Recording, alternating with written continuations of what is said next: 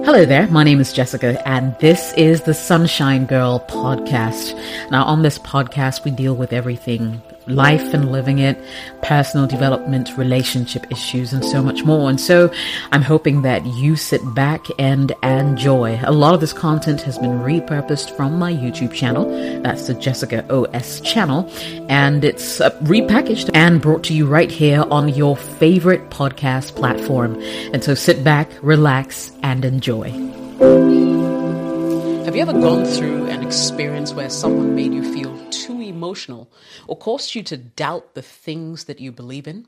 Is there someone in your life presently who makes you feel anxious and question your own sanity? If your answer to any of my questions is yes, then you may have been a victim of gaslighting. Gaslighting takes many forms and can occur in any type of relationship, whether at work, romantic relationships, friendships, or family. Now, according to research, experiencing persistent gaslighting can make a person vulnerable to numerous mental health problems, including chronic anxiety, depression, codependency, and post traumatic stress disorder. Let's call this video Gaslighting 101.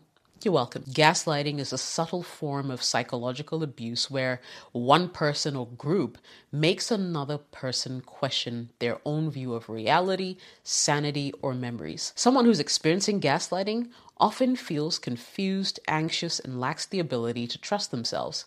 In essence, therefore, Gaslighting can be defined as a form of insidious manipulation that happens in abusive relationships where a victim is made to question his or her judgments and perception of reality. Now, although the abuse is common in romantic relationships, it can happen amongst family members or in the workplace, like I already said, to anyone, regardless of their gender. So let's get into some of the techniques that people use to gaslight others. Now, gaslighting is a technique that works by undermining the victim's whole perception of reality. Don't forget. Now, people experiencing this form of abuse often doubt their own memories and tend to second guess themselves and viewpoints. After communicating with a person who's gaslighting you, you can feel dazed, wondering what could be wrong with you. When such tactics are used persistently by abusers, the victim may end up questioning their sanity. Now, I'm going to give you some strategies used by abusers to gaslight their victims. So pay attention at this point. I'll give you about four. Number one, pathologically lying. Now, someone who's gaslighting you will tell blatant lies to your face and will never try to even change stories when confronted with evidence. Number two, discrediting. Gaslighters may also spread rumors or false information to discredit and damage the reputation of their victims deflecting blame when called out for something they did or said, Gaslighters tend to deflect by changing the subject or blaming others for what has happened. Number three, trivializing feelings or thoughts. Minimizing your emotions is one of the strategies that a gaslighter may use to gain power and control over you. Denying wrongdoing, gaslighters never, ever, ever accept responsibility for their mistakes. Next, using words of compassion as a weapon. Now, some gaslighters may use compassionate words to throw their victims off balance and deflect blame. Number five, reframing and twisting conversations. They tend to reframe past events to make them look blameless. When dealing with a person who uses any of these tactics as a manipulation tool, pay attention to the way they act instead of always believing what they say. Consider, for instance, whether the person shows love or only says such things. Let's move on and talk about how to recognize gaslighting. What are the signs? So, victims of gaslighting often find it challenging to realize that they're being abused mostly because of its insidious nature, right? Sometimes they are afraid to question the abuser because of the power imbalance or because they depend on the person in some way. Now, let me give you signs of gaslighting. You feel powerless and isolated, feeling convinced that everyone considers you crazy. You often feel confused, tend to second guess yourself, and I mentioned this already. You constantly apologize, even when you're the person who has been wronged in a particular situation.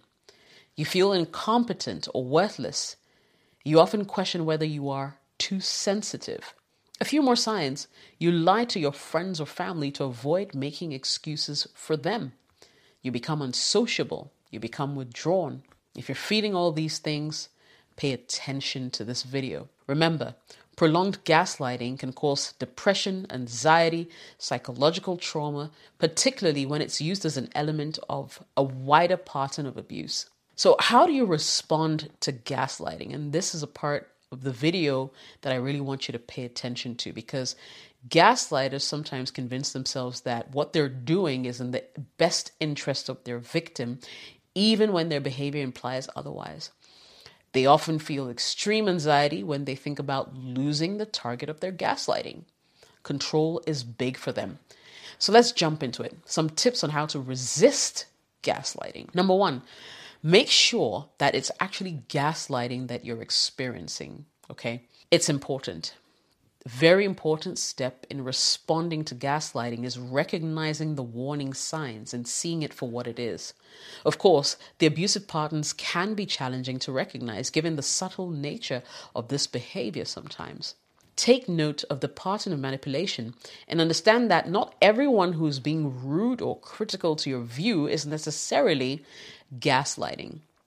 Take note of the signs and scrutinize how the actions make you feel. It is gaslighting if it makes you doubt your memory of events and constantly question yourself. You should also be concerned when the actions of someone else makes you feel unhappy and confused. Number 2, Take a break from the situation.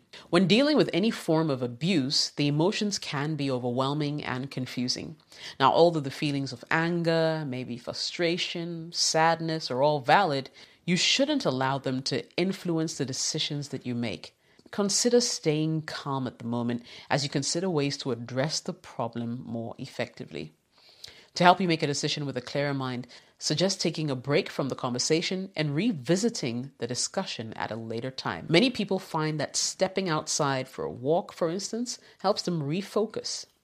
Try that and let me know. Number three, gather evidence. Now, the best thing to do when you suspect being gaslit is to avoid making hasty decisions. Consider recording your interactions with the abuser, for instance, as this will help you keep track of events. When the person tries to deny conversations that have taken place or your views, you can always have something to go back to for verification. You could, for instance, take pictures of damaged items, save emails, save text messages, etc. Also, remember to record such data, recording time and date, and summarize the conversations that you had. These could come in handy if you choose to pursue legal measures, for instance. Of course, you're not duty bound to confront the gaslighter. However, having evidence that you can refer to can help you restore your peace of mind and support recovery. Number four, speaking up about the gaslighting. So, gaslighters are often successful because their actions confuse their victims and make them doubt themselves. Now, if you can demonstrate that you're not bothered at all by their behavior, the abuser may decide that their efforts are not worthwhile or their tricks are not working. Consider calling out insults, calling out criticisms and lies politely and calmly. Also, don't be afraid to tell others about your experiences and concerns. This is because telling others about your problems gives abusers more incentive to leave you alone. You don't have to suffer in silence. Number five, remain confident in your version of events.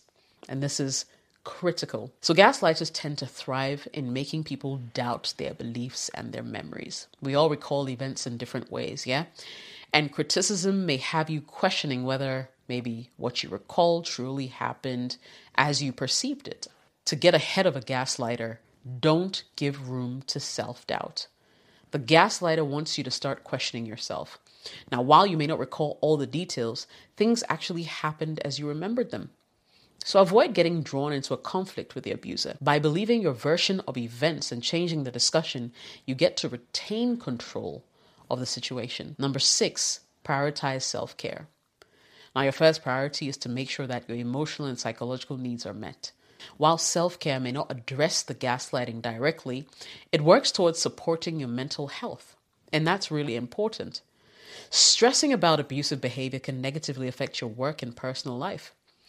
Dedicate time for relaxation and the things that calm you down and your thoughts. Also consider spending as much time as you can with family and friends. I really hope that you've learned a thing or two. Let me know in the comments below if you've ever experienced gaslighting and how you dealt with it. Thank you so much for listening to the Sunshine Girl podcast. If you enjoyed it, make sure you share it with someone else who will find this information beneficial.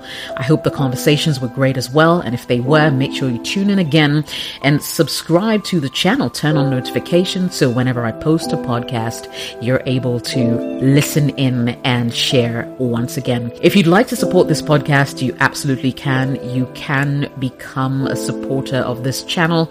Just search for it right here on this platform, or you can find me on Patreon at patreon.com forward slash Jessica OS. I would absolutely love all the support that I can get. Thank you so much for watching and listening. I'll see you again soon.